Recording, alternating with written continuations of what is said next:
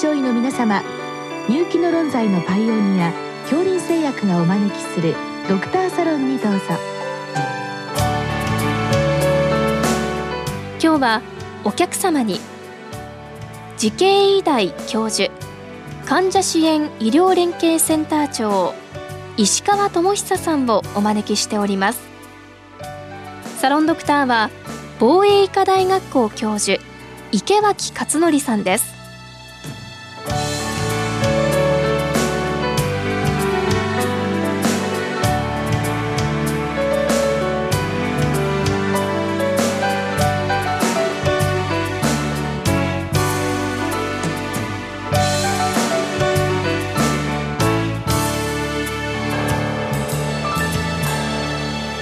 石川先生、こんばんは。こんばんは。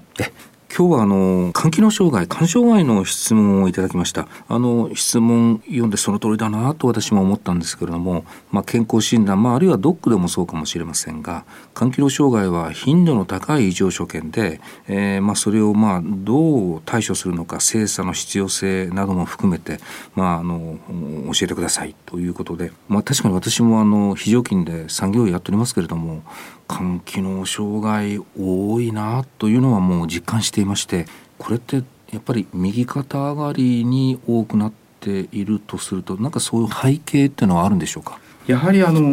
々はやっぱり肥満の方が増えてきているということが一番大きな素因だと思います。人間ドック学会の報告でも、今肝機能障害というのはやはり脂質異常症、肥満よりも多いか同じぐらいという形で、男性ですと約 40%、 女性ですと 25% が肝機能障害の有所見という形で言われております。また男性の場合もやはり壮年期、やはり40から50歳代の場合には肝機能障害の頻度が高いということで、女性の場合にはむしろもう少し高い年齢層で肝機能障害の有所見が高い傾向があるかと思いますが、やはり生活習慣が大きく関連しているのかなと思っています。そうですね、やっぱり肥満というのがその異常を引っ張っているということの一つの要因で、男性で 40% を超えるというのは本当にもう2人に1人って言ったらもうそうですね、すごい高い頻度、の中ではやはり非常に多いかなと思います。もちろん他の生活習慣病の異常も増えてはいると思うんですけども、そういう意味では担当する産業の先生方、ちょっと異常が出た時にどう対処するか悩む症例もあるんではないかと思うんですけれども、実際この異常というのは加齢によって増えるのかなとちょっと思ったりもしますけれども、先生が先ほど言われた男性だと壮年期が多いということは、これは例えば飲酒ですとかそういう背景もあるんでしょうか。有所見の中でやはり後ほど調べてみますと、一番多いのは今はやはり死亡性の肝疾患、でその中でむしろアルコールよりはだいたい4割から5割は、ナッシュと言われているような非アルコール性脂肪性肝炎、あるいはその前段階であるナフル D、非アルコール性の脂肪性肝疾患と言われているタイプのものが多いというふうに思います。もちろんその最近の一人当たりの日本人のアルコール摂取量というのが、以前に比べると少し落ちてはきてますが、昭和の後半に比べるとやはり少し高くはなってますが、若年者の方というか若い方の飲酒の嗜好というのは以前に比べると少し少なくはなってきてるかなというふうに思っております。わかりました。ちょっと先生の背景の病態についてご説明いただきましたけれども、通常先生健康診断で肝機能と言いますと AST、ALT、ガマ GTP 大体この3つですか。そうですね、一般的な企業の検診、また自治体の特定機能審査という、メタボリックシンドロームというようなものを、調べる検診では AST、ALT、ガンマ GTP というのが、肝機能障害というクライテリアの中では取り扱われていることが必須になっているかと思いますが、人間ドック、それからあとは節目検診といった場合には、肝炎ウイルス検査とか、または、ビリルビンとかアルブミンといったような付帯的なものも加わってますが、基本的にはやはり先生今おっしゃっていただいた AST、ALT、ガマ GTP という3つが指標の主なもので、その中でご判断いただくことになるかと思います。もう本当に先生、これ基本的なところで聞くの恐縮なんですけれども、この AST、ALT、ガンマ GTP、より肝特異的、あるいは肝臓にたくさん含まれている、そうじゃない、そういった特性をですね、ちょっと解説をお願いします。はい、両方ともトランスアミナーゼと言われている AST、ALT は、肝臓の中に含まれているんですが、一つ皆様方に強調したいのはやっぱりその比率をご覧いただくのが肝要かなというふうに思います。まあ、昔で表記ですと GOT、GPT というような表記にはなっていましたけども、ね、この比率の中でやはり AST が優位に高いかあるいは ALT が優位に高いかというのがある程度この病態を類推することができます。で、特にやはり AST が優位な場合はやはり肝障害としては非常にオンゴーイングとかあるいは急性に急激に上がってきている兆候というふうに捉えていただいた方がよろしいですし、またアルコールに伴う肝疾患というのはどちらかというと AST が高値になるかなと思います。それからガマ GTP の値は、よくアルコールイコールというような形 で、ね、当然アルコールの酵素誘導が起きますので、その他の単動系酵素、検診では含まれないことがありますが、アルカリフォスファターゼとか、あるいは LAP ロイシンアミノペプチターゼといった他の単動系酵素とは異なりまして、アルコールをお飲みになる方は優位にそれだけが高くなるというのが非常にマーカーとしてはなるかと思います。ですから先ほど先生の方からお酒というようなお話がございましたが、ナッシュナフル D とちょっと違いまして、アルコールの場合にはガンマ GTP が非常に特筆して高くなるということが特徴かなというふうに思っています。今AST の方が優に高い時にはちょっとオンゴーイングな肝障害とおっしゃいましたけれども、一般的には先生 AST と ALT の例えば比を取ると、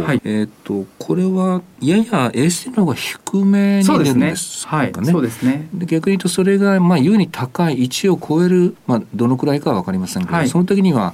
先生方は要注意というふうな形で見られるということですね。そうですね。これから何か起きているのか起きるのかということ、また100前後100台まで上がっている場合にはやはり要注意かなというふうには思います。一般的に検診の時のパニック値というのが、だいたいトランスアミナーゼですと400で切っている期間が多いかと思いますが、通常やはり200を超えてくるような場合には即医療機関にご相談いただくのかと、今日の冒頭の質問の中の一つとしてはそれが一つ指標になるかなというふうには思います。おそらく検診ですから大多数の職員さんというか、対象者は何も自覚症状がなくての中でのもう異常値というのと、ちょっと例えばAST、LT が200を超える400を超えるというと、何かやっぱり何でしょう、倦怠感ですとか他の症状も出てくるようなケースというふうに考えた方がいいんでしょうか。肝臓の場合というのはなかなか症状が出にくいので、1000を超えても症状が出ない方は当然いらっしゃるわけですから、もちろん先生がおっしゃったみたいに倦怠感があるとか、または指標には入ってませんが、横断があるとか、そういった場合にはもう即気を要することだと思いますし、また発熱ですとか他の症状があればですね、やはりこれは他の原因のこともございますので、ご連絡いただければというふうには思います。逆に言うとパニックをきたしていても本人はケロッとしてることも、そうですね、むしろその方の方が多いような感じがいたします。そうですか。私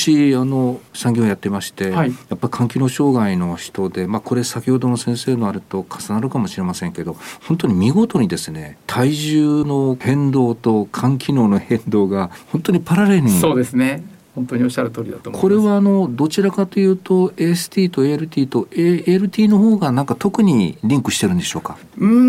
ケースバイケースで、特に先ほど申し上げたナッシュと言われている、脂肪性肝炎の線維化が進んでいる場合には、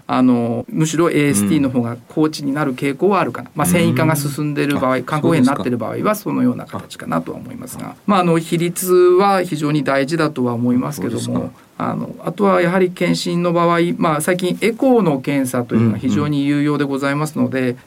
検診の有所見の場合には、今人間ドック学会とかあるいは厚生省の出しているのですと、トランスアミナーゼで51、またガンマ GTP で101以上が、受診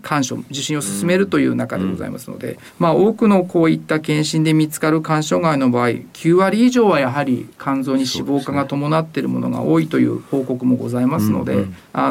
その辺をご留意いただいて、今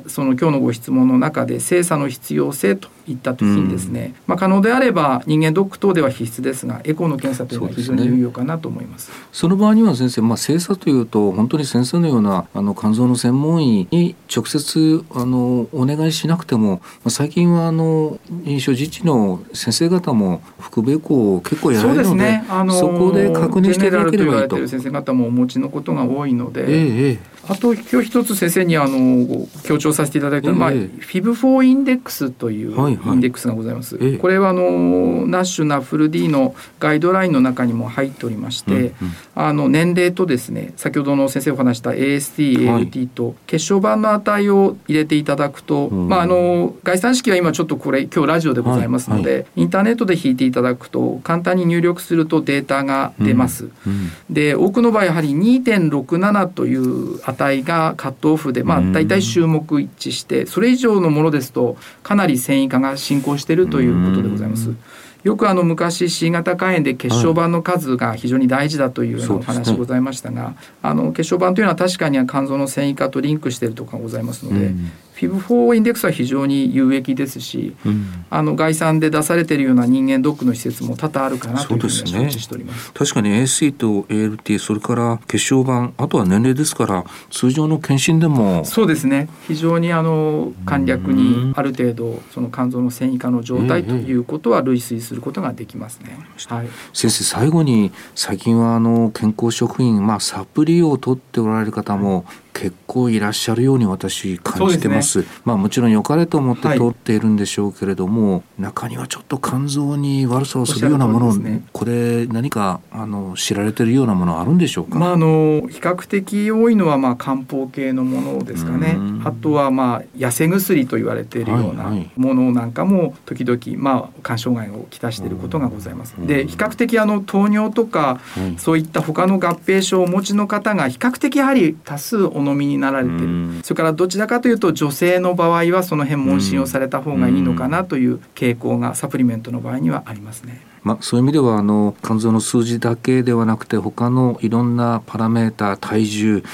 そしてサプリも含めて、包括的にチェックしていくと。そうですね、やはりその他のまた脂質異常とかですね、糖尿の合併なんかも十分配慮して、特に先ほどのナッシュの線維化進行例の場合、肥満の他にですね、糖尿病の合併している方は予後も非常に悪くなるということは明らかでございますので、その辺総合的にご判断いただいて、精査の必要性ということをご勘案いただければいいのかなというふうに思っております、ありがとうございました。どうもありがとうございました。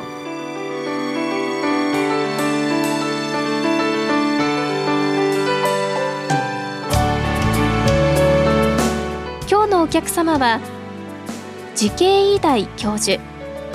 患者支援医療連携センター長、石川智久さん。サロンドクターは防衛医科大学校教授、